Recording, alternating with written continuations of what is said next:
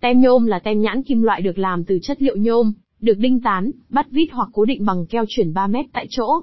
Việc sử dụng kỹ thuật điện phân hoặc anat hóa là điều cần thiết nếu nhãn nhôm cần có đủ khả năng chống lại tác động của axit, nhiên liệu, chất tẩy rửa và ma sát cơ học. Tem nhãn nhôm là sự lựa chọn phổ biến cho các thành phần như nhãn, bảng hiệu, nhãn dán và thẻ nhờ tính nhẹ và tiết kiệm chi phí.